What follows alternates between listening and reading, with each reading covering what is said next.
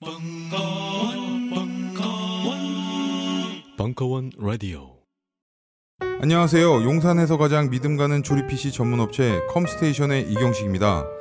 당장이라도 사용하고 있는 컴퓨터를 들어다 던지고 싶을 때 그럴 때를 대비해 저희 컴스테이션이 용산 선인상가 21동 1층 130호에서 기다리고 있습니다.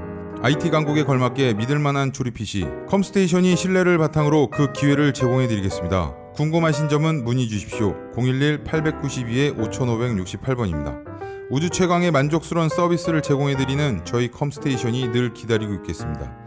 딴지스에게 F1 같은 존재, 컴스테이션은 조용한 형제들과 함께합니다. 빅그린 two three 샴푸 이걸 쓰면 머리카락에 힘이 생깁니다 말도 안 되는 제가 지난 시간에 머리카락이 힘이 생긴다고 그래가지고 말도 안 되는 소리라고 그래서 광고 떨어질 줄 알았거든요. 근데 진짜로 힘이 생긴다는 걸 증명하기 위해서 광고를 연장하였다. 좋아! 그럼에도 많은 분들이 구매해 주셨습니다. 그리고 구매 후기를 통해 인정해 주셨습니다. 딴지마켓 재구매율 53%에 빛나는 빅그린 투쓰리 샴푸 23일 후 변화가 없으면 100% 환불해드리겠습니다. 지금 바로 딴지마켓에서 확인하세요. 각종 사회 비리에 처절한 똥침을 날려온 딴지일보가 마켓을 열었습니다. 기자들이 검증해 믿을 수 있는 상품들을 은하계 최저가로 판매하여 명랑한 소비 문화 창달에 이바지할 딴지 마켓. 이제 신뢰를 쇼핑하세요. 주소는 마켓.딴지.com. 여기서 나가고 싶으면 배우를 대란 말이야 배우를 배우는 없다. 내가 스스로 한 거야. 뭐라고 임마 이러면 쓴맛을 봐야겠네 어, 어, 어, 어, 불쾌, 불쾌. 임, 임승수. 뭐? 임, 임승수. 야매로 끝내는 마르크스 자본론 플러스 철학. 그거 보고 내가 한 거야. 그래 진작에 그렇게 말했어야지 세상에서 가장 쉽게 마르크스 자본론과 철학을 내 걸로 만드는 방법. 원숭이도 이해하는 자본론의 저자 임승수가 진행하는 강의. 11월 9일 개강. 자세한 사항은 벙커원 홈페이지를 참고하세요.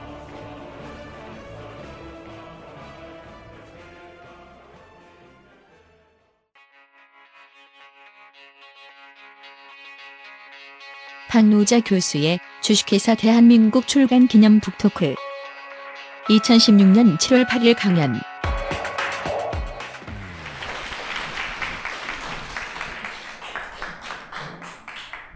네, 반갑습니다. 어, 되게 많은 분이 와주셔가지고 좀 긴장이 되는데요. 네, 저는 오늘 박노자 선생님과 함께 대담을 하게 되었고요. 어, 네, 절망라디오 DJ 맡고 있고 예전에 가만히 있으라 침묵행진 했었던 용혜인이라고 합니다. 반갑습니다.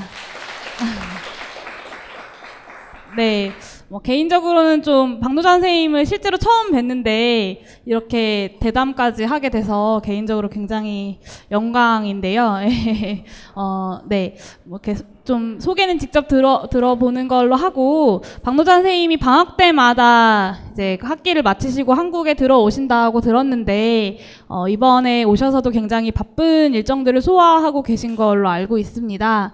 그래서 이번 주에 한국에 오셔서 뭐 어떻게 지내셨는지 좀 간단하게 이야기해 주시면 좋을 것 같습니다. 예, 뭐 저는 아주 잘 지냈습니다. 그러니까 제가 며칠 전에 또 지금도 출간 기념회 하고 있는데 7월 1일 날 다른 출간 기념회에 간 적이 있습니다. 제가 이제는 재일 조선인인 정영환 선생님 이란 분이 요즘 한국에서 이루어지는 뭐 제국의 위안부 라는 형태로 이루어지는 위안부 문제에 대한 역사 수정주의적 접근에 대해 비판적 책을 내셨는데 그게 국역이 돼서 한국말로 나올 적에 제가 해지문을 썼습니다.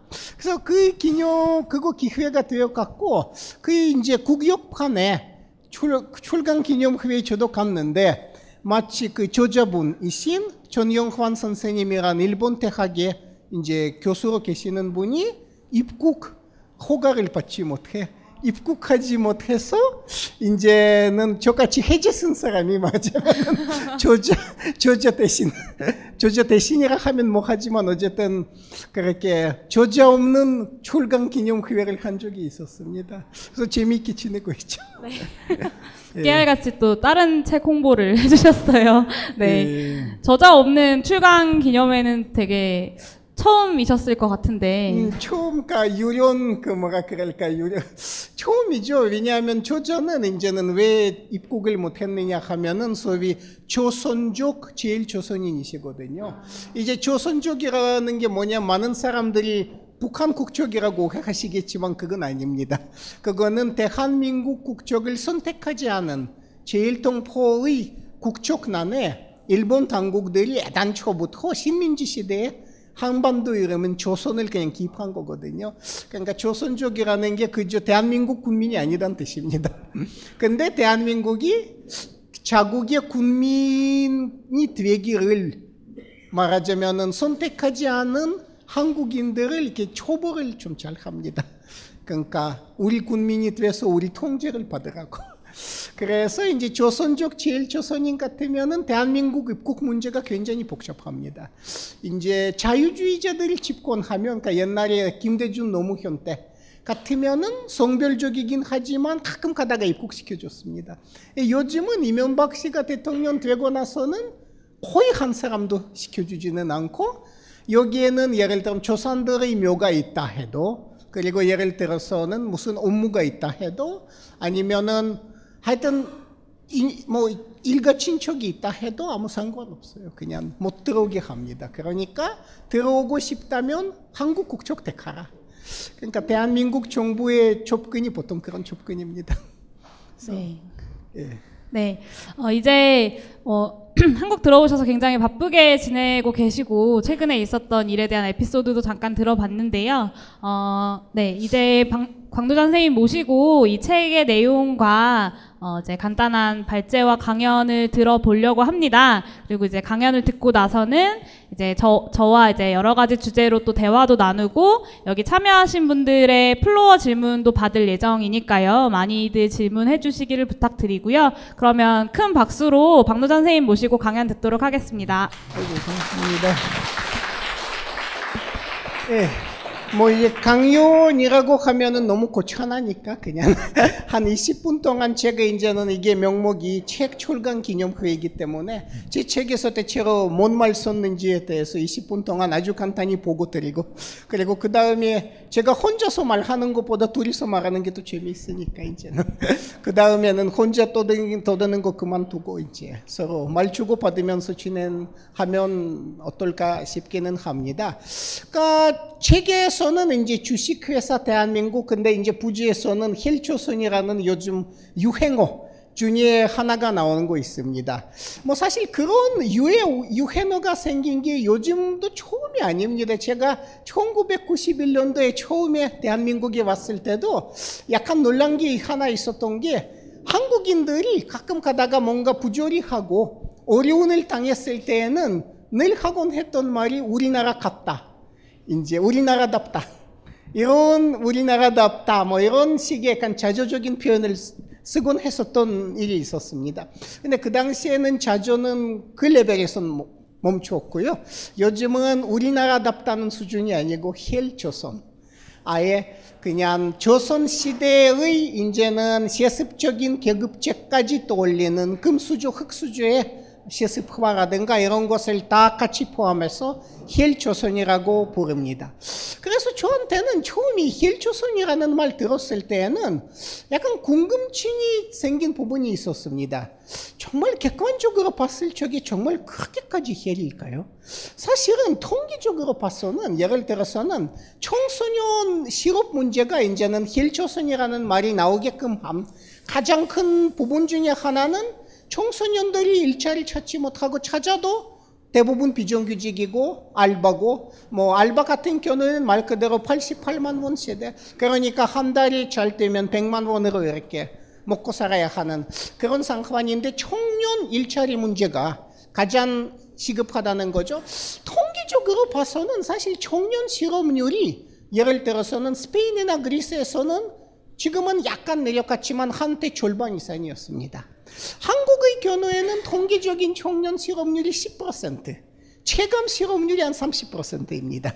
체감 실업률은 예를 들어서는 구직 포기자라든가 아니면은 약간의 알바를 하면서 가족의 도움으로 살아가는 사람들, 그러니까 그리고 비공식 부문 취직자까지 다 합치면 그 정도 되는 거죠. 그러니까, 그러니까 통계적으로 보면은 남유럽이 경제 위기 겪는 나라들보다 대한민국 청년들이 물론 지금 몰락 과정이 있긴 하지만 아직까지 덜 몰락한 대한민국에서는 약간 더 많은 부분을 누릴 수도 있다 이렇게 생각할 수가 있는데 왜 헬초선 과연 왜 헬초선이라는 말이 나올까? 또 예를 들어서 똑같이 통계적으로 본다면 평균 임금으로 봐서는 대한민국은 아마 남유럽이나 동유럽보다도 약간 높은 그런 뭐 물론 소유럽이나 일본이나 미국에 비해서는 훨씬 낮지만 어쨌든 간에 뭐 남유럽이나 동유럽보다 조금 더 임금이 높은 나라고 그러니까 이런 여러 차원에서 봤을 때 헬이라는 표현이 심하지 않나 가끔 그런 생각이 들기도 했는데 이 헬초선이라는 말이 그 근조에 깔려 있는 가장 큰 부분이 결국에는 단순히 돈의 액수가 아니라는 사실을 나중에 한국 청년들하고 얘기하면서 느낄 수 있었습니다. 왜 헬초선인가? 그러니까 헬초선이라는 말이 함의를 보면은 가장 큰 부분이 실업률의 통계적인 지수나 아니면은 한 달에 얼마 받는가 이런 부분이 아니고 국가 그러니까 사회의 조직체 주된 조직체인 국가를 이 나라에서는 도대체 믿고 살 수 없다. 근데 이런 부분에 있어서는 헬이 그러니까 그게 아마 헬이 중심이 아닌가 싶은 것입니다. 그러니까 헬이 중심을 이야기하자면은 국가 또는 국가를 방, 그 국가를 일단은 국가와 흡사한 구조를 가진 대학이라든가 기업 등등 사회의 주요 핵심 단체들 사실은 공공적 성격이 별로 없다는 이 부분이 아마도 헬의 중심인 것 같다는 느낌을 받을 수가 있는 것입니다. 그러니까 국가 같은 경우에는 사실상 문칙사는 민주의회제 국가라면은 다수의 이해 관계를 표방해야 하는데 대한민국에서 이제 국가의 정책이라 할까? 국가가 하고 있는 일을 보면은 다수를 위해서 하는 것이 거의 보이지는 않고 말 그대로 소수의 주식회사 대한민국의 대주주들 그러니까, 그러니까 대한민국이 하나의 커다란 기업이라고 생각할 때에는 그 기업의 대주주 임원직에 해당되는 그러니까 대한민국의 착취자 계층의 이익을 국가가 거의 정확하게 표방하는 것을 거의 피부로 느낄 수 있는 거 아닌가 싶습니다. 예를 들어서는 지난 박근혜 정권 하에서 지금 몇 년이 지났죠. 거의 3년, 4년 가까이 이제는 가고 있는데 박근혜 정권 하에서는 저한테는 개인적으로 가장 큰 쇼크. 두 개를 뽑자면은 아마 박근혜가 저질러온 일 중에서는 가장 역사 속에 대소특필 대소특필될 일들. 이 두 개를 뽑자면은 하나는 가장 급진적인 야당인 통합진보당을 해산시키고 그 국회의원 이석기를 구속시킨 거 아닙니까? 그 이제는 뭐 북한 문제라든가 뭔가 이석기가 했는지 안 했는지 알 수도 없는 연설 가지고 구속시키고 그렇지만은 사실 사회 경제 문제에 있어서는 통합진보당이 급진적인 사민주의 전당이었습니다. 그러니까 재분배 국가를 지향했던 당이었고 그런 의미에서는 그 대북관하고는 별도로 어쨌든 간에 다수의 이해 관계를 대변했고 다수의 이해 관계 를 대변한 만큼 상당한 지지를 적어도 일각에서 받았던 당이었죠. 그러니까 그런 당을 국가가 해체시키고 그 국회의원을 구속했다면은 이거는 말 그대로 재분배 국가를 만들 생각이 없을 뿐더러 만들어 보자는 사람까지는 감옥에 집어넣겠다. 이건 의지 표현이 아닙니까? 그럼 누구를 위한 일일까요? 그러니까 누구를 위한 그, 그 재판이었을까요? 그러니까 결국에는 재분배 사회로 돌아간다면 부동산 세금부터 시작해서 부유세, 기업세를 훨씬 더 많이 내야 할 사람들이 말 그대로 주문을 받고 집행한 정책으로 보이는 것이고요. 대한민국 정권의 정책들 보면은 상당 부분이 주문형 정책으로 보입니다. 말 그대로 대기업이 주문하고, 그러니까 그대로 배달된, 그러니까 국가로부터 배달된 그런 정책으로 보입니다. 그러니까 제가 방금 말씀드린 거는 이번 정권이 저지른 일들 중에 이제 두 가지가 저한테 가장 큰 쇼크였는데 하나는 가장 그나마 재본배 국가를 많이 지향했던 전단을 해산시키고 그 대표자 구속시킨 말 그대로 재배, 재본배 국가에 대해서 끽소리 내는 사람까지도 감옥에 집어넣겠다는 대기업들의 의지를 그대로 반영한 정책이라면 두 번째는 이제 한상균 위원장의 구속과 5년형이라는 것이죠. 사실 이 일로는 지금 한국에서 하나도 보도가 안 되고 있지만은 세계에서는 노동계가 줄이어서 박근혜 정권을 정권이 한행하는 선면서들을 발표하고 있습니다. 박근혜 정권이 이제 공식적으로 세계 노동계의 공적 1호 에 오른 뭐 신기록을 세운 것이죠. 대한민국이 이렇게 유명해지는 것도 참 드문 일입니다. 근데 좌우간에는 이제 처음에는 가장 다수의 이해 관계를 정확하게 표현한 전단을 없애고 둘째는 다수의 노동자들의 이해 관계를 지급산 표면해야 할 사람을 감옥에 집어넣고 그 한상균 위원장뿐만 아니고 이제는 그 같이 일해온 몇 사람까지도 감옥에 집어넣어 노동자 대중 다수의 이해 관계를 표방하면은 감옥에 간다라는 등식을 세운 거죠. 그럼 도대체 이게 누구를 위한 정책인가라는 것을 물어볼 수 있고 제게 이제는 그게 어떻게 다가오는가 하면 정말 주문형 정책. 그러니까 대기업이 원하는 정확하게 그만큼 대기업이 스스로 사병을 만들어서 하지 못하는 노동에 대한 탄압을 국가가 주문을 받아서 대기업이 주문한 만큼은 해주고 있는 이런 식으로 다가오고 있는데 그러니까 결국에는 힐초선이 뭐냐라고 물어볼 때는 힐초선이 월급의 액수를 얘기하는 것도 아니고 천원 청년 실업률의 통기 지수를 얘기하는 것도 아니고 대기업이 주문을 받아 정책을 대행해주는 일촌의 동네 조폭격의 국가를 얘기하는 게 아닌가 이제 그런 생각이 드는 겁니다. 동네 조폭이라는 게 무엇입니까? 예를 들어서는 고객하고는 상납을 좀 정기적으로 하인 하는 토호 뭐가 누군가 혼내주고 싶을 때에는 조폭 두목을 불러서 좀 혼내주라. 이렇게 해서 조폭이 가서 적당히 혼내주고 그러니까 뭐 좀 심하면 반주금 만들고 그렇게 해서 보호세 받은 만큼은 말하자면 주문을 받아 해주는 게 조폭이 아닙니까? 그럼 대한민국과 그 노동자나 민중의 관계도 결국에는 조폭과 조폭이 관리하는 그 자리, 그러니까 조폭이 자리세를 뜯어내는 그 연토에서 사는 주민들 사이의 관계하고 뭐가 다를까? 이제 이런 생각이 들 정도로 대한민국이라는 국가는 공공성이 교류되는 정도도 아니고 없다시피 하는 게 아마 그거야말로 헬조선의 중심이 아닌가 싶은 것입니다. 그래서 많은 젊은이들의 절만, 실망과 절만의 핵심도 평생 동안 이제는 받을 돈의 액수가 적다든가 그런 것이라기보다는 믿고 살 수 있는 국가도 그 어떤 단체도 그 어떤 그 무엇의 그, 어, 그 어떤 공공적인 것도 여기 없다는 이 부분에 대해서는 실망과 절망을 느껴서 이민 밖에 탈출구가 없다라는 방식으로 나오는 게 아닌가 싶은, 어, 싶은 것은 이제 제 책의 기본 구도입니다. 왜 주식회사 대한민국이라는 게 결국에는 주식회사가 무엇입니까? 주식회사의 유일무이한 존재 이유는 배당금입니다. 주식회사의 주주들이 투자하는 이유는 배당금 받기 위해서지. 그 이외엔 아무것도 없습니다.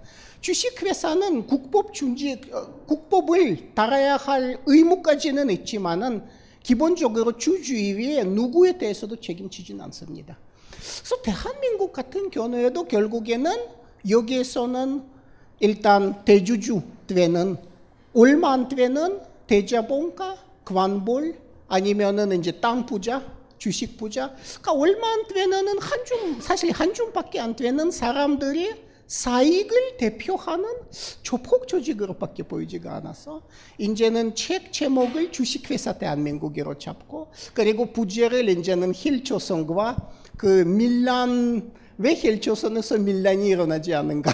이런 방식으로 잡은 것입니다. 그래서 지금 저한테 남은 시간이 약 7분 정도 있어서 제가 그 시간을 좀 요즘 한국에서 가장 좋아하는 단어 중에 하나는 효율 아닙니까? 효율적으로 이용하자면 그러면 헬조선에서 밀란이 왜 일어나지 않는가? 라는 부분에 대해서 이제 말씀드리는 게 좋지 않을까 싶은 것입니다. 그러니까 공, 국가가 공공선이 거의 없고 말 그대로 자본으로부터 이제 자율적이지 못하다면 대다수는 불만이 폭발되는 게 자연스러울 것입니다. 왜 하필이면 이런 일 일어나지 않는가? 이런 건 저한테는 사실 연구 차원에서도 재미있는 질문 중에 하나라고 하나라고 봐야, 아, 봐야 하는 것입니다. 원칙사는 국가가 대다수의 불만을 관리하자면은 자본의 단기적인 이해관계로부터 상대적인 자율성을 좀 확보해야 합니다. 그래야 자본가들의 탐욕을 적당히 조절하고 자본가로부터 받아야 할 세금이라도 제대로 받고 피착주자들한테 나눠줘야 할 복지 혜택을 나눠주고 그렇게 해서 다수의 분노를 조절하면서 현면을 피하는 게 자본주의 국가의 사실 생존 방식입니다. 근데 대한민국 같은 경우에는 국가의 상대적 자율성이 존재하지 않는다는 거죠. 지금은 국가는 거의 자본의 포로가 된 것이고 꼭 자본을 관리한다기보다는 자본의 관리를 받는 이제 역전이 이루어진 거죠. 이제 개발주의 시대 같은 경우에는 말 그대로 군발이들이 자본을 통치하는 그 통치하면서 자본하고는 조금씩 하나의 지배 블로크를 이뤄가는 그런 시절이었다면 그 다음 역할이 역전이 되어서 자본이 국가를 관리하는 시대가 온 것은 IMF 이후 신자유주의 대한민국의 시절입니다. 그래서 우리는 90년대를 뭐 민주화 시대 이렇게 부르지만 민주화 된 적은 없다고 봐야 되고 실제로는 지배 블로크 안에서는 자본과 국가 관료의 역할이 역전된 게 민주화 그러니까 가차 민주화에 아마 주된 내용이 아닌가 싶은 것입니다. 그때까지만 해도 관료가 관리했던 자본이 이제는 관료제 그러니까 관료들을 또 관리하게 되는 그런 역할 역전이야말로 90년대 아마 한국 역사의 골자가 아닌가 싶은 생각이죠. 그런데 이렇게도 자본으로부터 자율성이 없는 국가인데 어떻게 해서 불만이 폭발되지 않는가?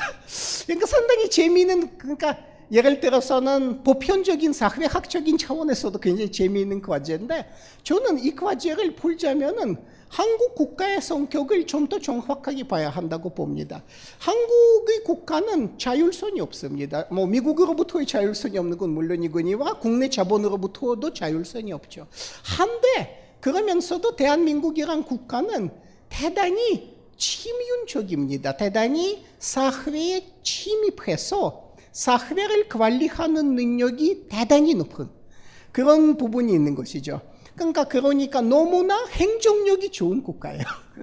저는 그 예, 예를 들어서 그거 언제 처음에 저 말하자면 몸에 왔다는가 하면 한 번 90년대 중반에 그때는 이제 대학원 생으로서 대한민국에 자주 왔다 갔다 했습니다.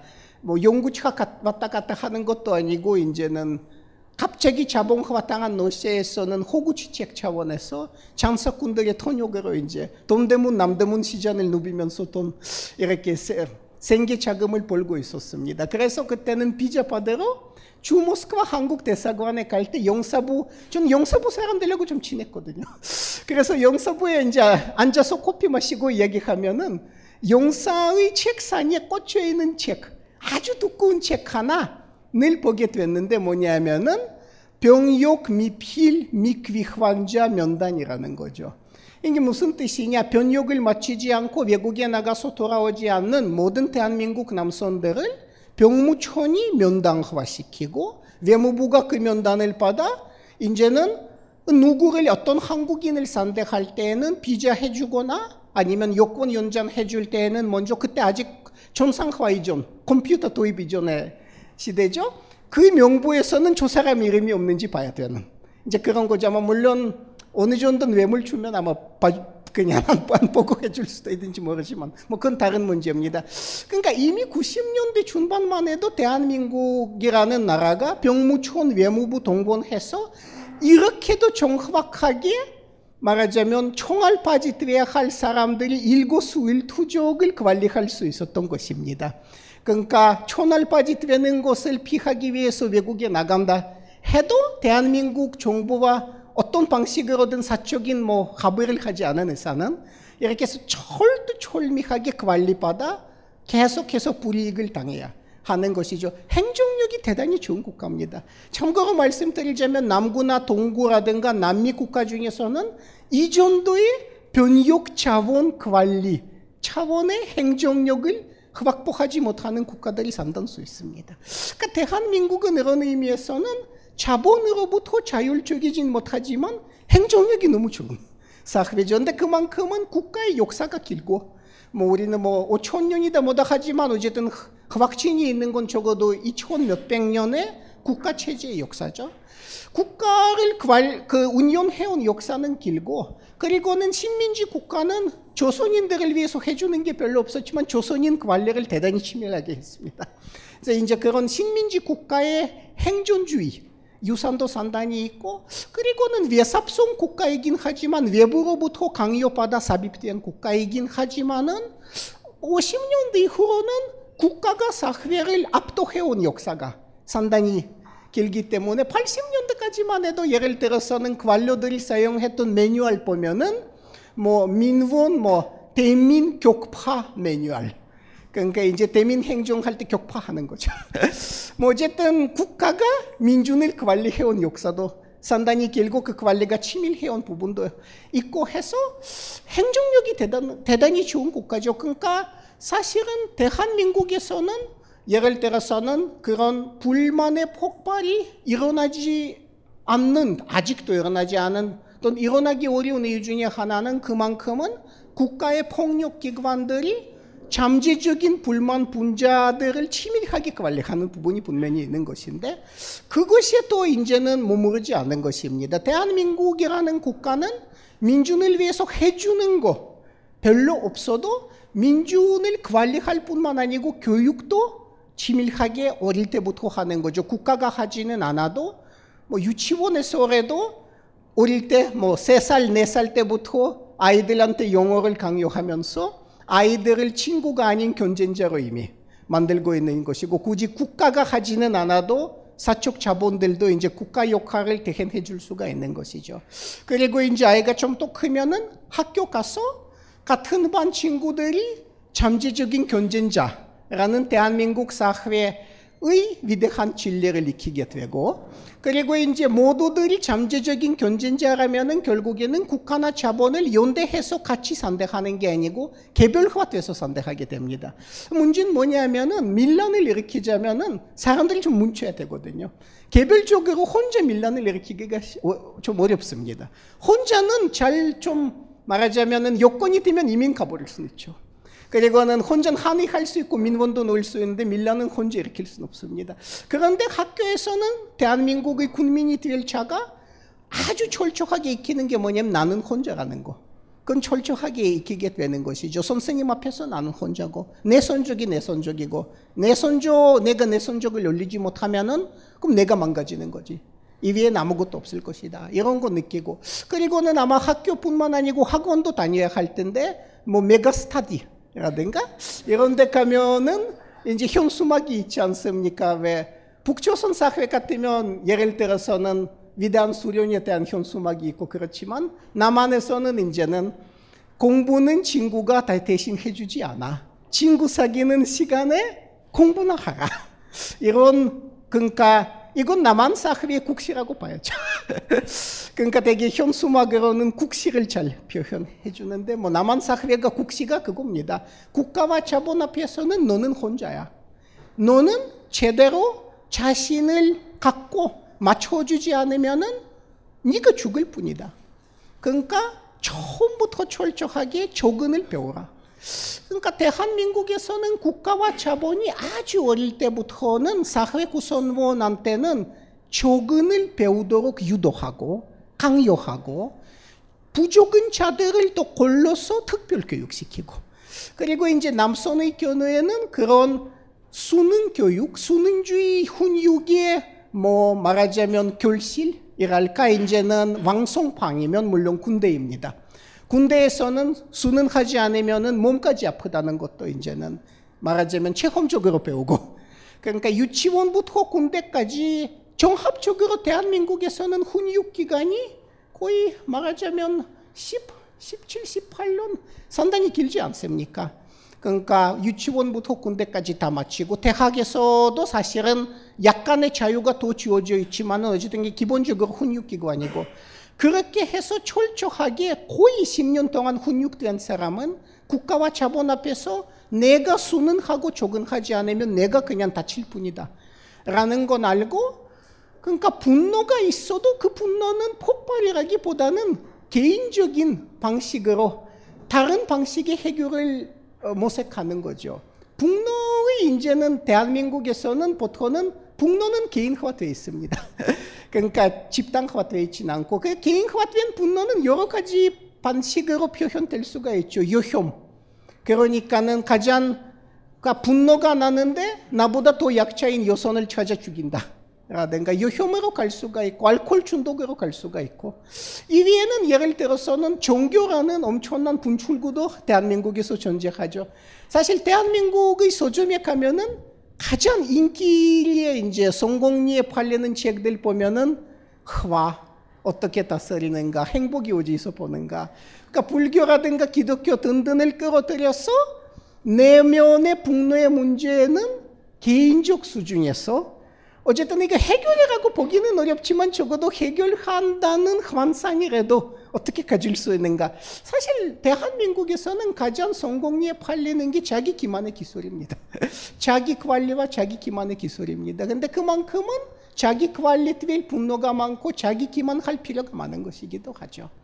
그러니까 그렇게 해서 결국에는 이제는 이거는 해답의 일부분입니다만은 대한민국에서 적어도 아직까지 힐초선에서 밀란이 일어나지 않는 여러 이유 중에 하나는 대한민국이 비록 자본으로부터 자율성이 없는 국가이지만 강성 국가, 대단히 강한 국가고 관리력, 행정력 좋은 국가고 침입력, 민중생활 침입력이 좋은 국가고 그리고 개인에 대해서 철저한 관리와 훈육을 통해서 모범적인 신자유주의적인 개인을 창출한 능력이 있는 국가인데 물론 국가가 혼자서 하는 게 아니고 방금 말씀드린 것처럼 민간 자본가와 종교가까지도 어, 국가를 익찬해 주면서 그러니까 보필해 주면서 완벽한 신자유주의적 개인 창조에 보탬을 되고 있는 것입니다. 그런데 제 시간이 이제 거의 다 고갈이 돼서 마지막으로 말씀드리고 싶은 것은 그렇다 하더라도 아무래도 가면 갈수록 대한민국의 경제 체제가 그러니까 수출 주도의 재벌 경제가 가면 갈수록 국제적으로 더 이상의 발전의 가능성은 이미 없고 생존 가능성도 가면 갈수록 저하돼 가기 때문에 그러니까 결국에는 기본적인 체제적인 교함을 국가 행정력으로 메꿀 수 없는 임계점이 올 것이고 제가 보기에는 헬조선에서는 결국에는 밀란이 아니더라도 밀란에 중하는 분노의 폭발이 분명히 오래라고 생각합니다. 그러니까, 그러니까 강성 국가가 존재한다 하더라도 그걸로는 흉흉해진 민심을 막을 수는 없을 것이고 그러니까 결국에는 지금 그와 같은 파행적인 이제는 재벌 국가 운영이 결국에는 분노의 폭발로 폭발을 향해서 경향적으로 가고 있는 게 아닌가 이제 그건 제 하여간 이렇게 역사를 배우는 약간 공부한 입장에서 요즘 이렇게 대한민국이 돼가는 모습을 보면서 느끼는 부분이 대체로 이 부분입니다. 예, 시간 많이 초과돼서 미안합니다.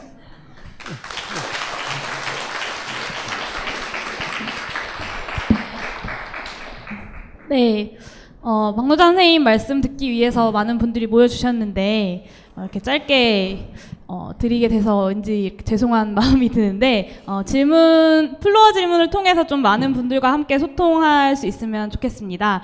어, 오늘 대담은 8시 40분까지 진행할 예정이니 참고하시고요. 어, 중간 중간에 제가 또 이제 주제에 따라서 플로어 질문을 받을 수 있으니 그때 많이 참여해 주시면 좋겠습니다. 어, 저는 이제 박노자 선생님 책을 읽고 좀 전에 강연을 들으면서 어, 좀 궁금하다 그래야 되나?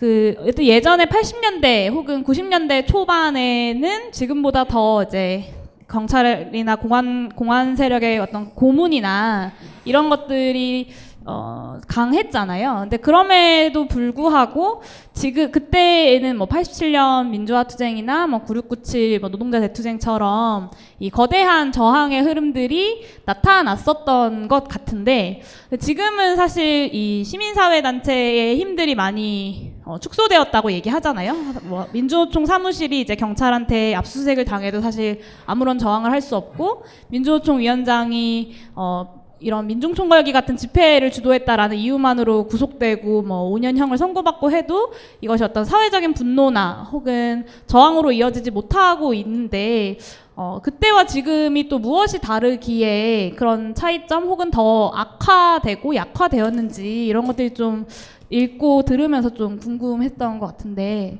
어떻게 생각하시는지 어, 몇 가지 차이점이 있습니다. 가장 큰 기술적인 차이점이 컴퓨터의 출현입니다. 그러니까 80년대 후반 90년대 초반이 아직 고난 세력들이 정상화가 덜 됐거든요. 근데 요즘 같은 경우에는 정보 기술의 발전으로 이렇게 아까 제가 말씀드린 민중 생활의 개입력을 가일치 높일 수가 있습니다. 예를 들어서는 데모할 때는 그땐 진압 위주였지만 요즘은 뭐 저보다 훨씬 많이 하셔서 아시겠지만은 진압 진압도 하죠. 진압도 하는데 진압보다 요즘 위주가 뭐냐면 채친 사진 채친이죠. 그리고 요즘은 데이터베이스라는 게 잘 돼 있으니까 옛날에 그런 건 잘 없었고 요즘 이게 전자화된 데이터베이스가 있으니까 채친해서 이게 누구냐 이렇게 해갖고 그리고 그 다음에 매칭만 되면은 사실은 굳이 이렇게 패 죽일 필요도 없는 거죠. 이 사람을 그냥 오랫동안 괴롭히면 됩니다. 철도 요구서 보내고 벌금으로 때리고 종과자 만들고 이거는 그냥 사실은 진압번호로 패는 것보다 더 효과적입니다. 그러니까 전상화 컴퓨터의 힘이 국가의 그런 개입력을 가일친 강화되는 부, 시킨 부분이 있고요. 그 다음에 뭐가 또 어, 달라졌는가 하면은 분리 통치 기술이 가일치 높아진 것입니다. 80년대까지만 해도 학생천 노동자 계급, 노동 계급 이런 말을 쉽게 쓸 수가 있었는데 지난 20몇 년 동안 한국 자본가들이 노동 계급을 분리시키고 파편화시키고 계층화시키고 이런 데에는 정말 기록적이고 세계적인 성과를 올리고 있습니다. 요즘은 노동계급이란 말 꺼내기 무섭게 바로 들어오는 질문이 정규직이냐 비정규직이냐인데 비정규직만 봐도 뭐 사실 전체만 별지 알지만 알바도 있지만은 촉탁직 있고 계약직이 있는데 계약 기간에 따라서 또 다르고 파견직이 있고 그리고는 뭐그 위에도 뭐 많지 않습니까? 그러니까 대학교에서만 봐도 예를 교원 노동자 중에서는 전임 교원 2위에는 적어도 한 제가 제가 아는 것만 해도 15가지입니다. 연구 교수, 계약 교수, 속치화 교수, 강의 교수, 음, 뭐 HK 연구 교수, HK 교수, 특임 교수. 그러니까 제가 기억하는 것만 해도 꽤될 수가 있는데 말 그대로 이제는 더 이상 노동 계급이라는 말 쓰지 못하게 이렇게 파편화시키고 그 다음에 한국의 지배자들이 또 한 가지 잘 익힌 기술이 뭐냐면 파편화를 시킨 뒤에 파편화 당한 사람들 서로 서로 싸우게 만드는 이제 이감질이라 할까? 일제시대 때도 이 천독부가 참 잘했습니다. 그런 부분. 예를 들어서는 천독부의 이제 특기 중에 하나는 뭐였냐면 같은 공장에서 일하는 중국인 노동자와 조선인 노동자 서로 싸우게 만든다. 라든가 또는 조선인들이 중국인에 대한 편견 같은 것을 키워서 혹시나 이제 폭동 상태로 가면은 조선인이 중국인을 때리도 죽일 때는 경찰이 가만히 있고 혹시나 일본인을 건드리면 당연히 경찰이 바로 개입하죠.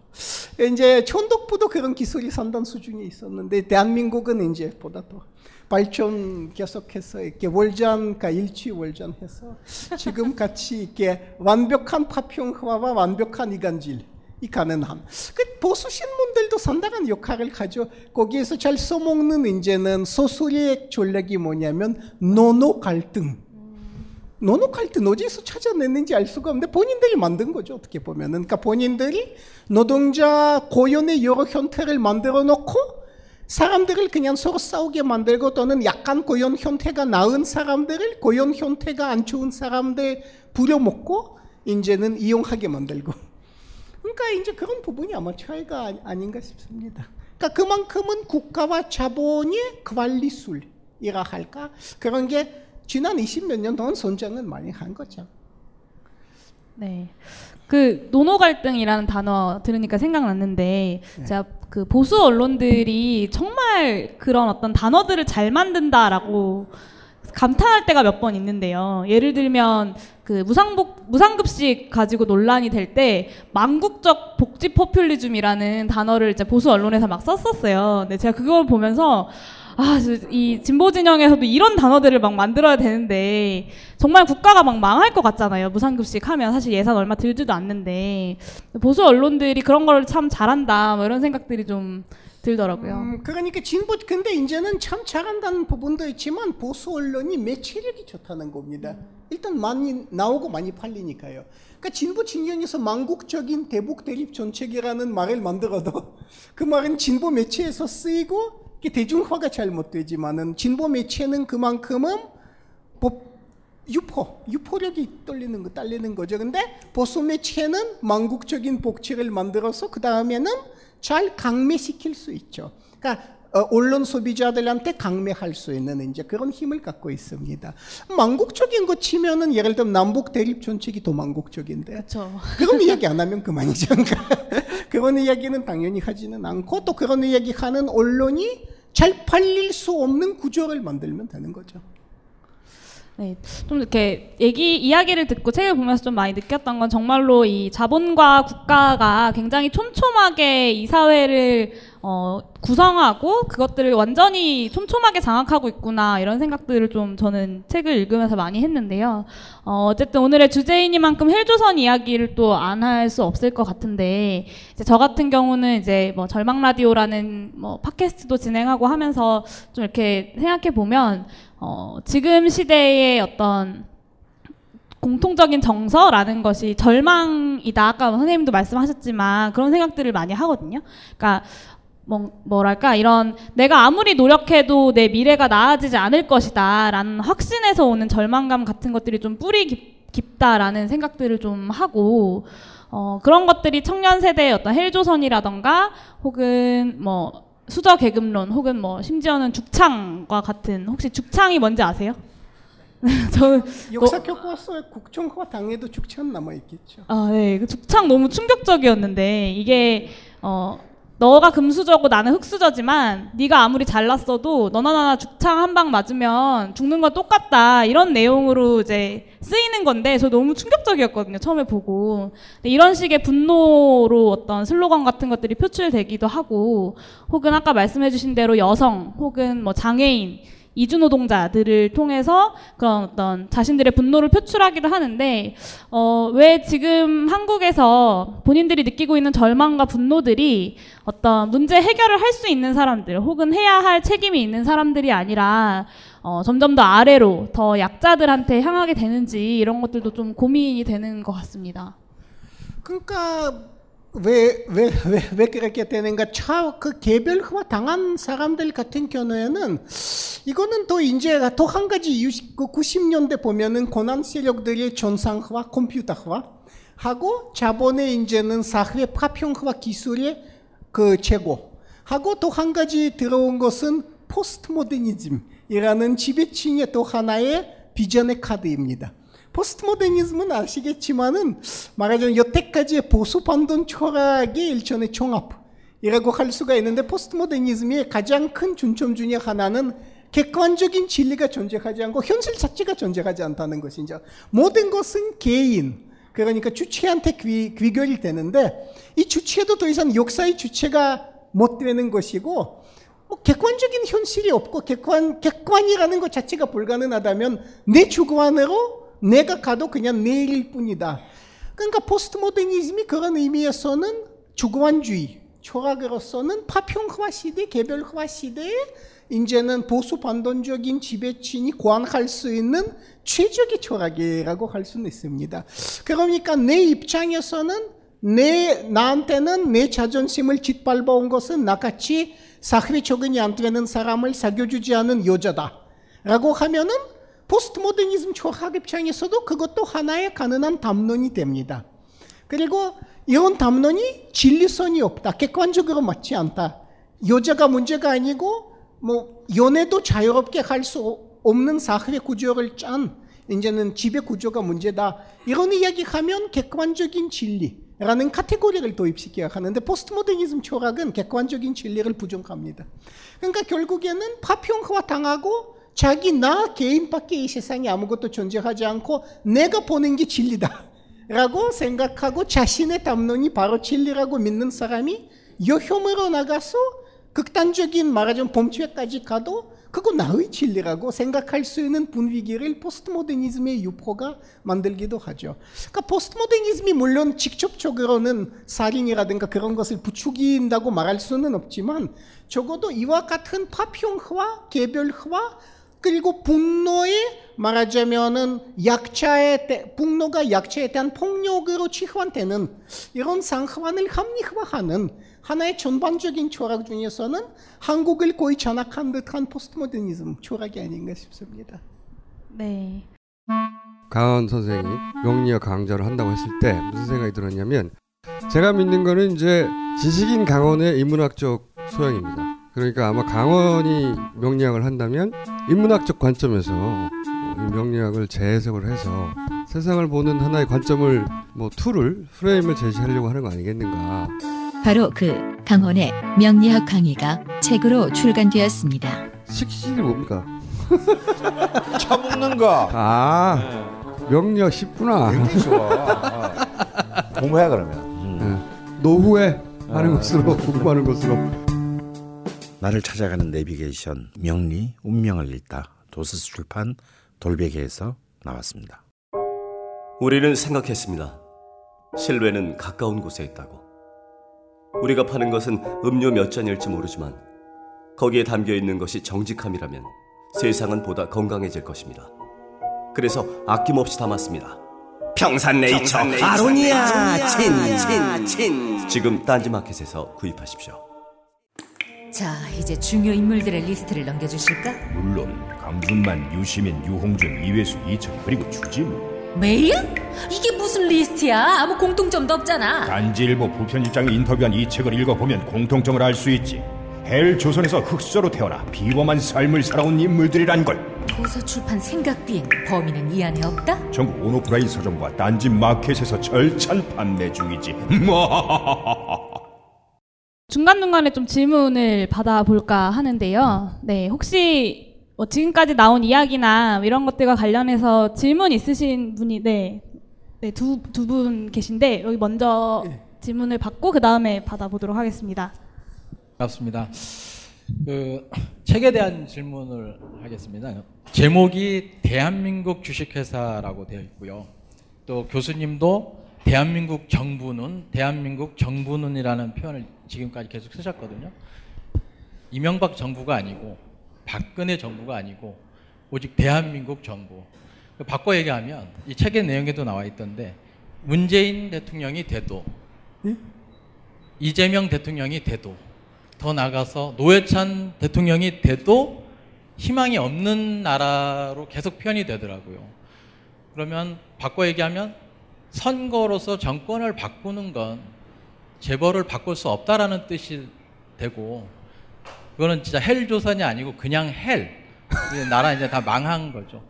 폭동이나 혁명을 통하지 않으면 바꿀 수 없는 나라밖에 안 되더라고요. 뭐 개인 개인적 자각을 통해서 바꿔야 된다고 하는데 개인적 자각을 기다리다 보면 한 100년쯤은 걸릴 것 같고 그러면 대한민국의 미래가 이렇게 여기 지금 이 벙커에 있는 분들은 상당히 어떤 진보 또는 그 좌측에 있는 분들이 상당히 많을 텐데 이게 희망이 너무 없다 보니까 교수님 좌, 좌절. 어, 바로 한 세대 밑에 우리 애들이 희망이 없다 보니까 손자까지 걱정할 시간도 없는데 그래서 책 제목으로만 봐서는 도저히 지금 교수님 우리 뭐 개인적 자각이라고 얘기는 하지만 너무 대한민국 희망이 없다. 바꿀 방법이 제가 보이지 않아서 답답함에 있어서 책을 한 줄 여쭤보고요. 또 하나는 80년대, 30년 전에 우리 대한민국은 희망을, 변화를 꿈꾸면서 자, 목숨 걸고 투쟁한 적이 있죠. 근데 지금 그게 사라졌다고 이제 얘기하는데 그러면 소위 공산주의 본산인 지금 러시아, 러시아는 사회적 불만을 터졌을 때 그 공산주의라는 걸 경험했던 그 시민들이 푸틴의 정책이라는 정부의 정책에 대해서 과연 가열차게 지금 투쟁을 하면서 바꿔가고 있는지 그런 사례가 있는지 좀 궁금합니다. 글쎄 그 좀 사실 두개 대단히 재미있고 사실 제대로 답하자면 아마 몇 시간 필요한 그런 질문들인데 이제 첫 번째 질문부터 말씀드리자면은 아니 저는 뭐 개인적으로는 뭐 이재명 대통령이나 노회찬 대통령이 당연히 나은 부분이 많으리라고는 생각하는데 옛날에 그렇게 많은 젊은 말하자면 이산주의자들의 그 지원 지지를 받았던 노무현이 대통령이 됐을 때 한 생각해 보시죠. 노무현이 이락 파병을 결정했을 때에는 나는 원하지 않지만 할 수밖에 없다는 그 유명한 하여튼 그런 의미의 표현을 한 거 있지 않습니까? 이게 무슨 뜻입니까? 대한민국의 대통령이 하고 싶지 않아도 무조건 해야 하는 일이 있다고 봐야 되는 거죠. 그러니까 대한민국의 대통령이 뭐 전지전능 하나님이 아니거든요. 그러니까 그 대통령보다 더 강한 힘이 존재한다는 건 노무현 대통령도 어떻게 보면 자인한 셈이 되는 것입니다. 그리고 사실은 그 재미있는 부분입니다만 노무현 대통령 때야말로 삼성경제연구원이 수립하는 수립하는 경제 관련의 예측서나 계획들이 대한민국 정부에 의해서 가장 정확하게 실현해 나가는 시기가 된 겁니다. 노무현을 지지한 진보주의자들이 꽤 많았는데 사실은 웃기는 이야기죠. FTA를 이명박이 실현시켰지만은 FTA 고안시킨 거는 바로 노무현 정부였습니다. 그러니까 노무현이 시작하고 이명박이 결실 맺게 한 그런 일인데 그렇다고 노무현과 이명박의 사이의 차이는 당연히 있지만은 본질 FTA 같은 본질에 있어서 차이가 있느냐 그런 거 여쭤보고 제가 되려 여쭤보고 싶은 것입니다. 선거가 무의미하다는 얘기는 절대 아닙니다. 선거는 당연히 의미가 있는데 문제는 결국에는 선거 자체보다 문제가 무엇인가 하면 밑으로부터의 압박의 수준이 문제입니다. 밑으로부터의 압박이라는 게 무서운 힘을 갖고 있습니다. 누가 대통령이 돼도 그러니까 이가 되고 노가 되고 문이 되고 아니 되고 그거 떠나서 밑으로부터의 압박은 정책을 조금씩 바꿉니다. 예를 들어서는 우리가 그다지 좋아할 이유가 없는 노태우 대통령이 있지 않았습니까? 그런데 객관적으로 보면은 노태우 씨 시절에는 여러 가지 우리가 진보적이라고 평가할 수 있는 정책들이 수립이 됐거든요. 남북한 기본 합의가 됐고, 국민연금 이 구체화됐고, 의료보험이 구체화됐고, 근데 그거는 노태우가 착해서 한 거 아니지 않습니까? 노태우가 할 수밖에 어, 없는 상황이 뭐냐면 그때만 해도 서울 시내에서 주말이면 무조건 데모하는 분위기. 뭐 기억하는 사람 다 기억할 겁니다. 그러니까 80년대 말 90년대 초라면은 언제 현면이 일어날지도 모르는 아직 분위기였고 그 분위기 속에서는 노태우가 어떤 인간이고 어떤 정치인이든 간에 어쨌든 간에 보편 복지 쪽에서 약간이라도 나갈 수밖에 없는 상황이 조성된 거죠.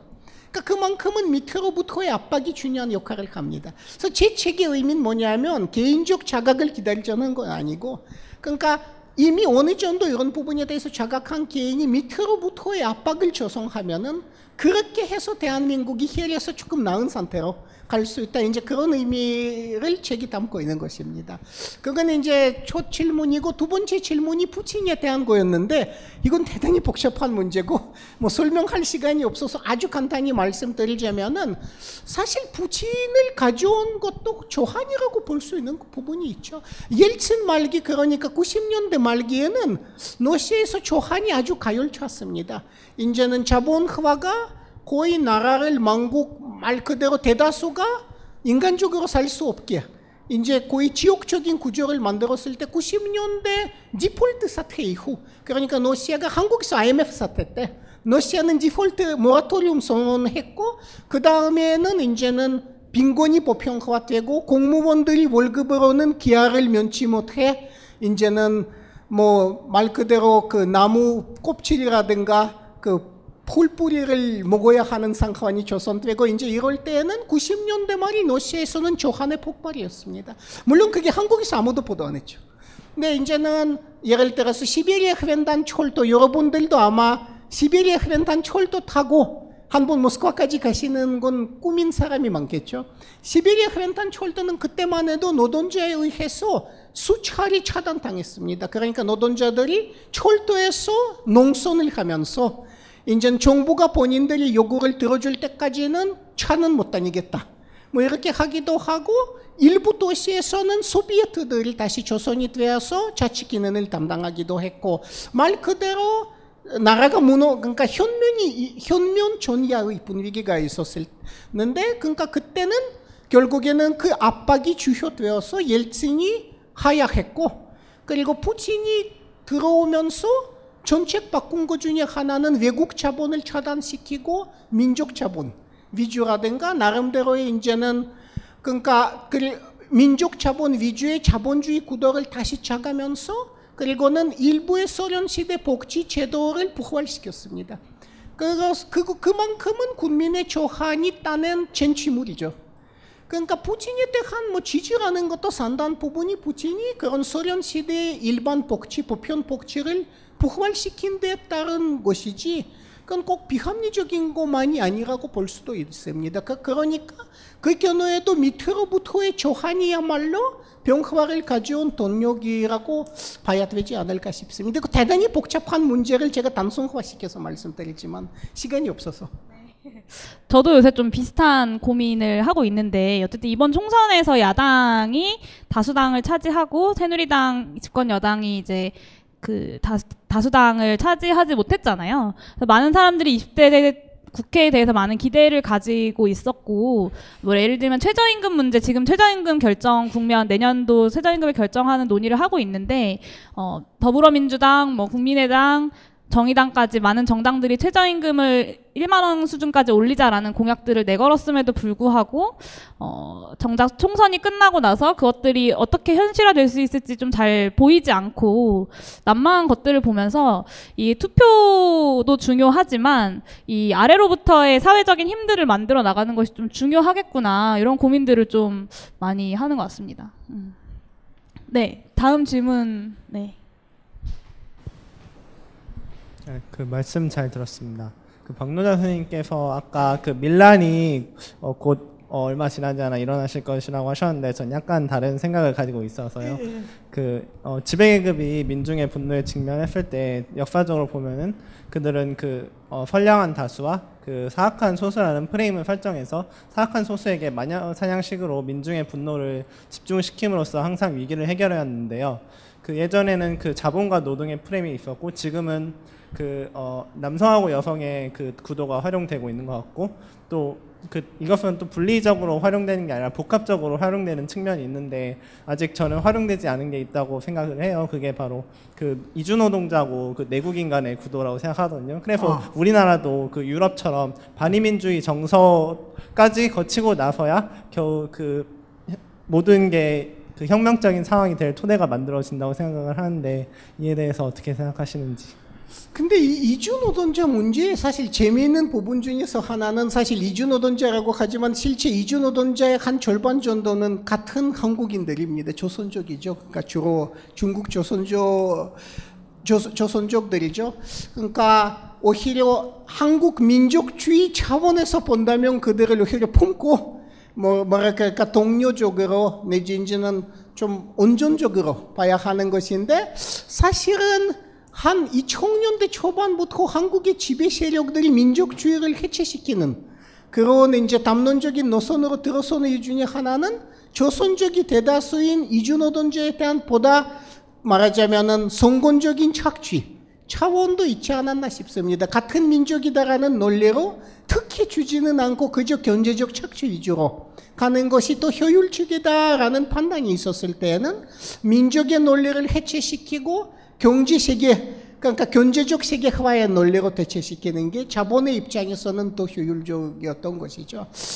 그래서 이주 노동자 근데 그 이주 노동자에 대한 혐오를 또는 조선족에 대한 혐오를 한국 보수주의자들이 선동하고 있는 건 사실입니다. 또 보수 신문들 보면은 맨날 나오는 이야기는 이주민 범죄, 조선족 범죄. 그 실제 범죄 일어나기만 하면은 그것도 침소 본대하고 일반화시키고 마치 한 면의 조선족이 아닌 모든 조선족들이 다 범죄자. 처럼 이렇게 이야기하고 지금은 요즘은 예를 들어서는 여론조사에 의하면 한국인, 한국 국적자들 중에서는 96%는 조선족이라는 말이 부존족이라는 답을 내놓고 있거든요. 그러니까 조선족이라는 말 자체가 이미 부존족으로 다수한테 와닿을 만큼은 한국의 지배층이 조선족 이미지 악마화에 상당히 성공한 부분은 있죠. 그런 부분이 있는데, 근데 그렇다 하더라도 실제로는 안산이라든가 뭐 월곡동, 그러니까 실제 이주 노동자들이 사는 데 보면은 아무리 언론들이 그런 전략을 써도 실제 그냥 바닥에서 그러니까 현지에서 폴폴 차원에서 보면 한국인과 이주민들이 그냥 같이 잘 살아요. 그렇게까지 갈등이 많지가 않아요. 그렇게까지 갈등이 많지는 않고 잘 서로 적응하고 도움 주고 받고 뭐 그렇게까지는 뭐라 그럴까 한국인들 뭐 한국은 또뭐 여튼 식민지 지배해본 나라도 아니거든요. 그러니까 영국이나 프랑스나 독일과의 차이라면은 타자를 이렇게 장기적으로 지배한 경험이 없고 그러니까 어떻게 보면 대다수 한국인한테는 이주 노동자들이 우리와 같은 처지라는 느낌도 상당히 많이 들죠. 우리도 어려웠을 때 남의 나라 가서 이렇게 일했다든가. 그리고는 특히 젊은 층을 여론조사 해보면 절반 정도가 이민 가고 싶다 하는데 사실 이주 노동자들이 누구냐 이민 온 사람들이죠. 그들도 아마 똑같은 심리 구조를 가지고 한국에 온 거 아니겠습니까? 그러니까 이거 어떻게 보면 먹이 사슬이죠. 이제는 예컨대 중국이나 방글라데시에서 한국으로 이민 오는 게 hell 중국이나 hell 방글라데시 탈출법이라면 한국인들이 겨냥하는 것이 이제 구미권이나 일본이나 유럽이겠죠. 뭐 일종의 먹이 사슬인데. 근데 어쨌든 간에 그런 먹이 사슬 안에서 움직이는 다른 중생들 보면은 자비심부터 나는 것 같고 그리고 대부분이 대부분의 한국인들이 그렇게 뭐 이주민에 대해서는 공격성이나 배타선을 그렇게 강하게 나타내진 않습니다. 그래서 제가 보기에는 지배층이 그런 전략을 써먹으려고 하고 있지만은 실제로는 그렇게까지 갈등 지수를 높이는데 저들이 성공하지 못할 것 같기도 합니다. 뭐 좀 낙천적인 그러니까 밝은 이야기를 하자면 네, 그러니까 어, 이주민 혐오가 저는 되게 어, 심각한 문제 중 하나라고 생각하고 있었거든요. 어, 그러니까 오프라인에서 어떤 구체적인 갈등들로 나타나고 있진 않을 수 있지만 온라인이나 이런 데서 이야기되는 것들을 보면 상당히 공격적이고 혹은 저 이주민들이 나의 권리를 뺏어가고 있다.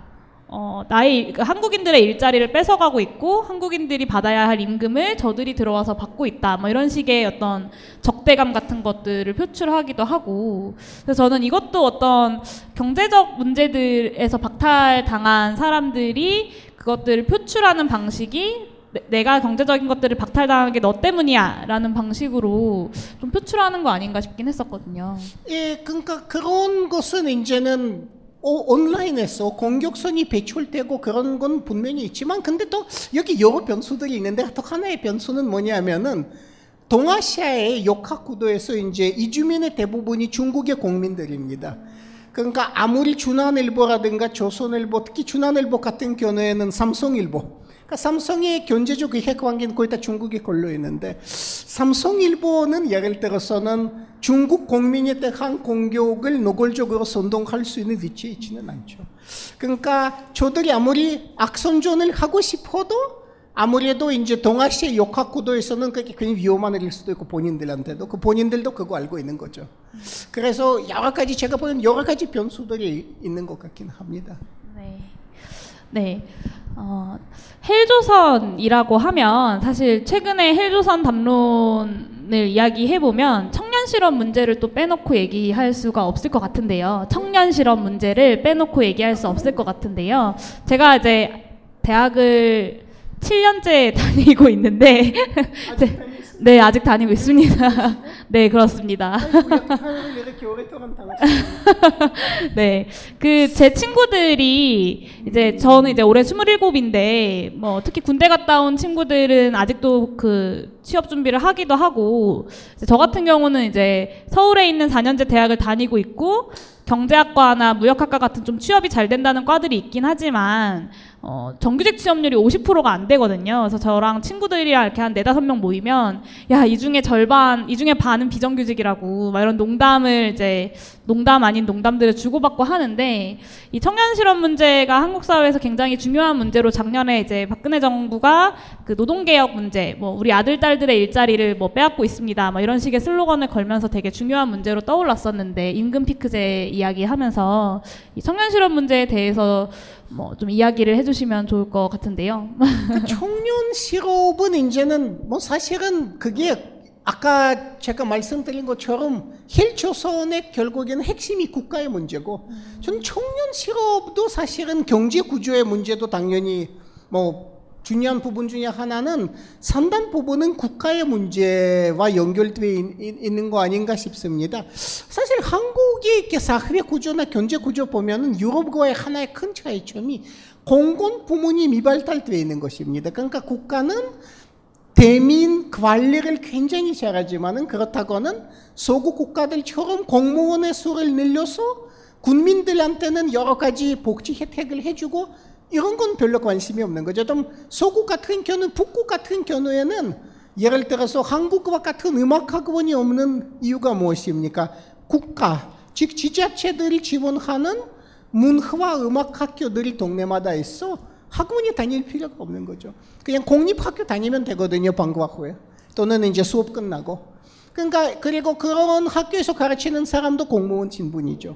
그러니까 거기에서는 우리가 상상하기 어려운 공무원직들이 많습니다. 그러니까 예를 들어서는 제가 경험적으로 알고 있는 게 지자체마다 청소년 심리 문제를 다루는 이제 심리학자, 그러니까 심리 심리학과 출신의 공무원들이 포진돼 있는가 하고 뭐 청소년 폭력 방지 팀이라든가 등등 그러니까 아주 별나별 지역 공무원들이 다 존재하는 거죠. 아주 다양하게. 근데 한국 같은 경우에는 공공 부문이 미발달돼 있고 국가는 돈을 거기에다가 쓰려고 하지 않은 거죠. 이제는 그거는 대자본이 이익이 되지는 않으니까 대자본이 이익이 되는 게뭐 사대간 죽이기라든가 이제 그런 대현 삽질이 이익이 되는 것이고요.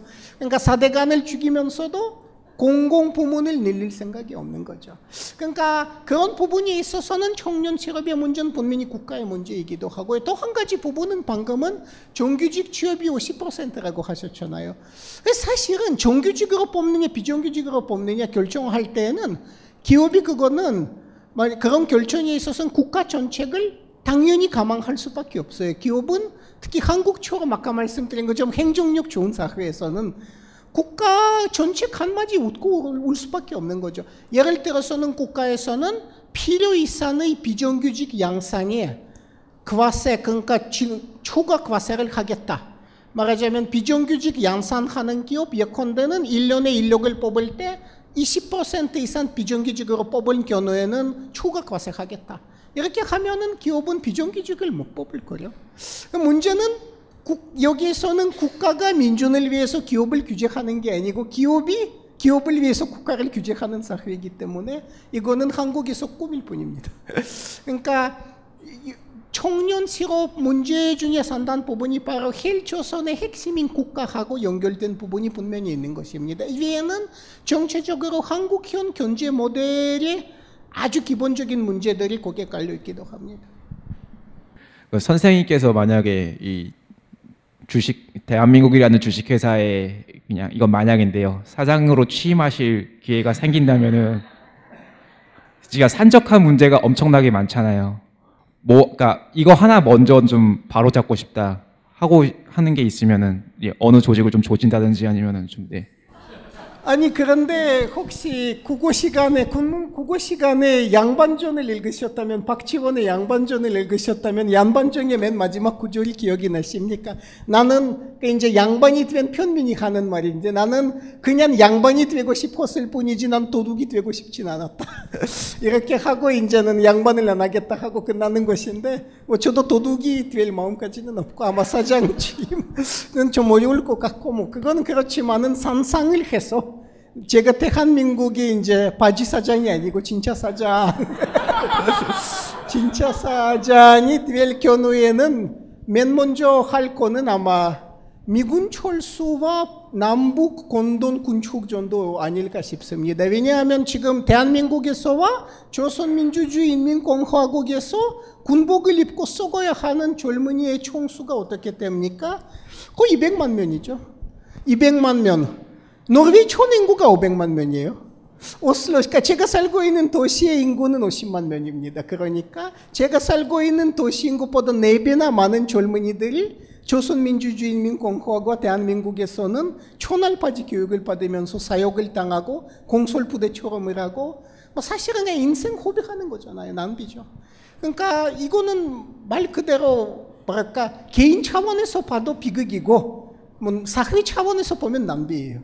그러니까 이거부터 빨리 없애야 하는데 뭐 이거는 적대적 공생 관계의 그런 상황이니까 우리가 혼자 할 수 없고 저쪽하고 이제 잘 촉을 맞춰서 같이 해나가야 하는 부분이고 미군이 있을 때는 아무래도 저쪽에서는 위협을 느끼고 그러니까 미군부터는 빼내고 그러니까 빨리빨리 좀 대한민국은 좀 그러니까 군대 없는 한반도가 제 꿈입니다. 그러니까 되도록이면은 그러니까 군대 군사주의 없는 한반도가 제 꿈입니다.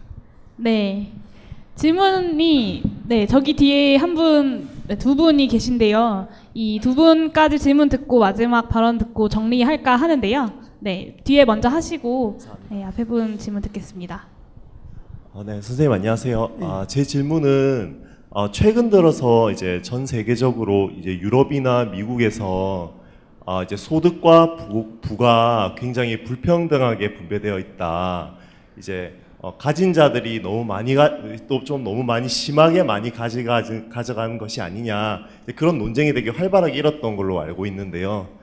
아 그런데 이제 유독 이제 한국에서만큼은 이제 그런 논쟁이라든지 뭐 그런 화제에 대해서 뭐 여러 가지 얘기가 크게 어떻게 보면 어 사회적으로 이슈가 안 되고 있는 것 같다라는 생각이 좀 들어서 좀 답답한 마음이 있거든요. 어, 그런 원인이 이제 어, 교수님께서 이제 책에다가 쓰신 어, 우리나라 사람들이 어떤 아직도 성장 신화에 젖어서 아, 직도 그런 소득과 부의 어, 불균등한 분배에 신경 쓰기보다는 아직은 더 성장에 더 좀 더 신경을 써야 돼야 되지 않, 느냐라는 어떤 환상에 젖어서 그런 것인지 어, 아니면은 이런 어, 이런 분배적인 문제가 이제 보수가 얘기하는 어떤 그런 빨갱이식 사고관이 주입되어 있어서 어 그렇게 어떻게 보면은 어 대다수의 국민이 어 잘못된 언론의 얘기에 얘기 때문에 어떻게 좀 외면받아 버리는 것인지 그런 어떤 그런 그 불균등한 분배가 한국 사회에서 이렇게 얘기가 많이 안 되고 있고 노, 어, 논의가 많이 안 되고 있다는 측면에 대해서 좀 아쉬운데 교수님의 생각을 한번 들어보고 싶습니다. 아니 뭐 여기에서는 기본적으로 이제는 그 저변이 깔려 있는 게 두 가지 숫자입니다. 하나는 노, 노조 조직률입니다. 노조 조직률이 높을수록 노동 세력이 사회에서 차지하는 몫이만 크고 노동 세력이 차지하는 몫이 크면은 보수 언론마저도 그거 무시 못합니다. 어, 왜냐하면은 신문을 구독하는 사람이 조합원이라면은 뭐 신문 구독자고 신문이 요구하는 부분이 분명히 있는 것이죠. 그러니까 노르웨이 보수 일간지들도 예를 들어서 양극화 문제라든가 불편된 문제를 제기할 수밖에 없는 이유 중에 하나는 보수 신문이라 해도 구독자들이 대다수가 조합원들인 말이죠. 그 무시는 못하죠. 하나는 노조 조하, 조직률이고요. 대한민국은 아시겠지만 9%고 그거는 아마 세계 산업화된 국가 중에선 최저에 가깝습니다. 그거는 하나고 그 다음에 또 한 가지 기본이 되는 숫자는 국회 의원 중 사민주의보다 또 좌쪽, 사민주의와 사민주의보다 또 왼쪽에 있는 의원들의 비율. 그러니까 예를 들어서 대부분의 북구 사회나 서구 사회는 사민주의와 그 왼쪽에 있는 사람 합하면 의회에서 절반 정도. 절반보다 좀 높을 수 있고 좀 미달할 수가 있는데 어쨌든 그 정도죠. 대한민국에서는 기억하시겠지만 통합 진보당이 해산 당할 때까지는 이제 사민주의를 대표했고 해산 당했고 감옥에 가고 그러니까 지금 같은 경우에는 이제 대한민국이 주류가 허용하는 의회 조합화라는 게 국가 안보를 이렇게도 많이 걱정해주는 전의단 정도입니다. 그러니까 예를들면은 여기 계시는 사회자분이나 제가 속하는 노동당 같은 경우에는 국회 입선을 거의 꿈꾸기도 어려운 거는 그만큼은 대한민국에서는 구조적으로 주병화 당할 수밖에 없는 것이죠. 그러니까 저희들 같은 경우는 사민주의보다 또 왼쪽에 가 있는데 이 정도면 대한민국 주류는 연인을 못하죠. 이제 전의단 정도는 연인할 수 있는데 그것도 아주 제한적으로 소수만 하는 거죠. 그러니까 대한민국 국회에서는 사민주의와 그 왼쪽에 가 있는 의원들의 비율을 보시면은 몇 퍼센트? 2, 3% 정도. 그러니까 뭐 그런 경우에는 말씀하신 담론의 평향선, 그러니까 그러니까 불평등이라든가 분배 문제에 대한 담론의 부재는 불가피한 게 아닌가 싶습니다. 그러니까 사회 자체가 평향화되어 있는데 말이죠. 그러니까 이 두 가지 숫자 보시면은 대체로는 해답이 바로 나옵니다. 네. 마지막 질문 아까 여기 손 드셨었는데 네, 마지막 질문을 받도록 하겠습니다. 질문을 압축적으로 요약, 요약 해서 해주시길 부탁드립니다. 안녕하세요. 예, 제가 드릴 질문은 그 현재 그 굉장히 어떤 이념적인 지, 그 지형이 굉장히 편향돼 있다고 그리고 그 편향돼 있는 이유 중에 큰 큰 게 이제 어떤 그 일반 국민들이 갖는 인식이 이제 진보와 종북을 연관시켜서 생각하는 게 있지 않습니까? 진보와 진보와 종북이요. 종북. 종북. 예, 이제 그 부분에 있어서 어떤 돌파구를 우리가 마련할 수 있을지 좀 의견을 듣고 싶습니다. 그 부분에 있어서 어떤 돌파구를 마련할 수 있을지. 돌파구? 네. 해법 같은. 진보 세력들이 정복 딱지를 무서워하지 않고 그러니까 지배 지배자들이 북조선에 대한 악마화, 괴기화 내지 비정상화 전략에 전면으로 맞서는 게 좋지 않을까 싶습니다. 우리는 되도록이면 그런 문제에 있어서는 국제법의 입장에 서는 게 좋을 것 같습니다. 국제법 입장에서는 대한민국과 조선민주주의인민공화국은 별개의 국가입니다. 그리고는 국제법 입장에서 본다면 조선민주주의인민공화국이 그저 대한민국의 인국 이웃나라죠. 그러니까 이웃나라하고는 우리가 되도록이면은 솔린 관계 가져야 되고 이제는 여기에서 대립 관계의 유산이 있기 때문에 그것을 천상해서 아까 제가 말씀드린 것처럼 군축을 하고 서로 군대 줄이고 전쟁 위험을 없애고 이제 그런 쪽으로 가는 게 솔린 관계로서의 자연스러운 것이고 그러니까 그러니까 우리가 북조선을 바라볼 적에 되도록이면은 보편적인 또는 국제법적인 시각을 보다 많이 도입해서 종북이라는 프레임 자체를 산득화시킬 필요가 있지 않은가 이런 생각을 가져 보면 어떨까 싶은 것입니다. 이거는 친북도 종북도 방북도 아니고 그저 동북아시아 상황을 놓고 볼 때 보편적인 시각이라고 생각하고 그런 시각의 도입이야말로 지배자들의 악마화 전략에 맞설 수 있는 담론적인 무기가 되지 않을까 뭐 이렇게 생각해 볼 수는 있습니다. 한데 대한민국은 진보 진영에서도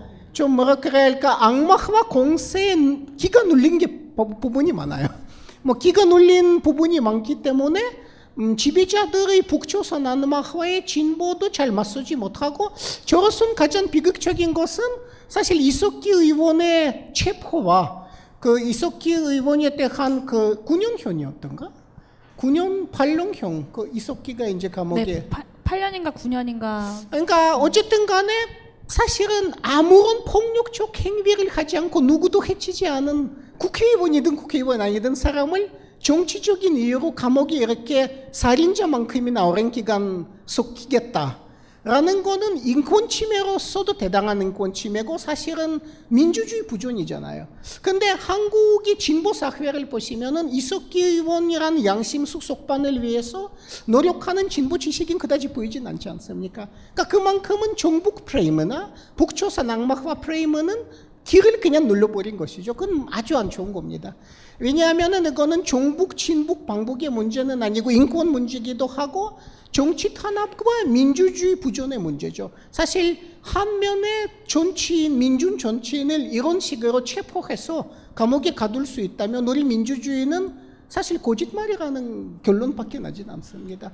그러니까 이만큼은 종북 프레임의 극복의 필요성이 분명히 있다고 생각하죠.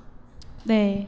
제가 그 통합진보당 해산당하던 날 헌법재판소 앞에서 이제 청년 학생들 기자회견 했었는데 그때 이제 가서 이제 연대 발언을 했었는데 유일하게 그 기자회견을 TV조선이 보도했었어요. 그래서 네? TV조선에서만 보도를 했었어요. 그래서 노동당 용해인 해가지고 이렇게 발언하는 게 이제 TV에 나오고 그랬었는데 이 종북 문제가 참 어, 그런 어려움들이 많은 문제인 것 같습니다.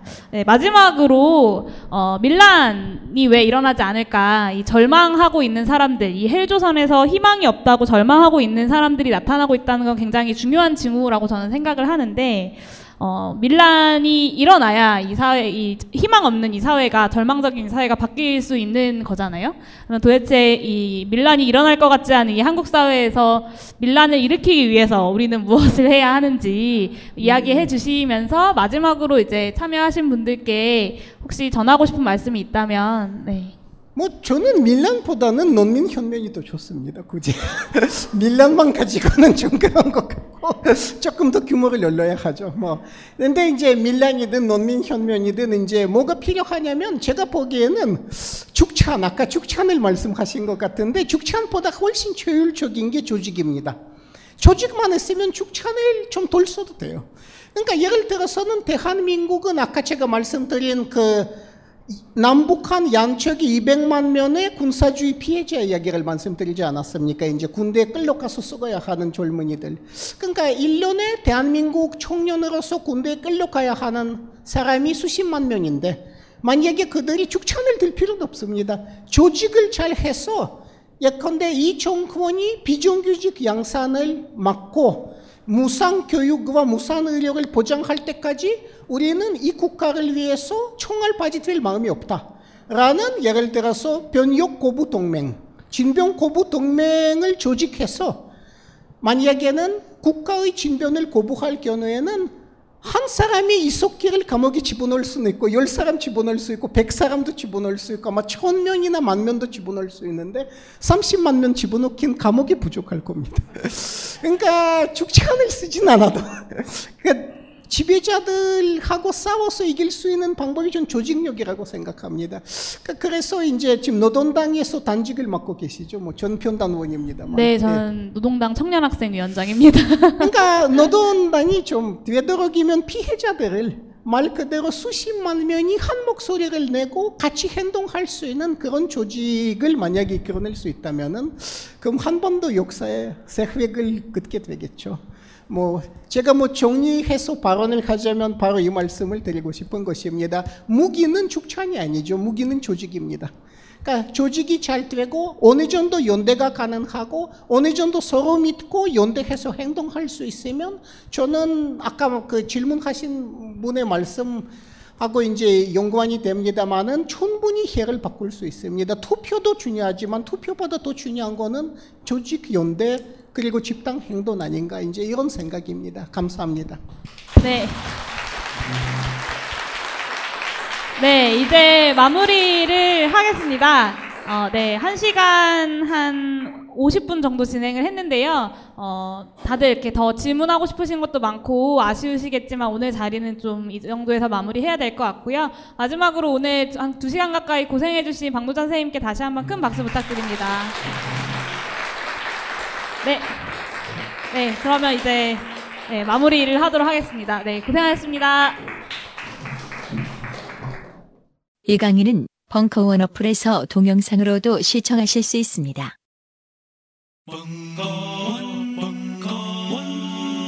벙커원 라디오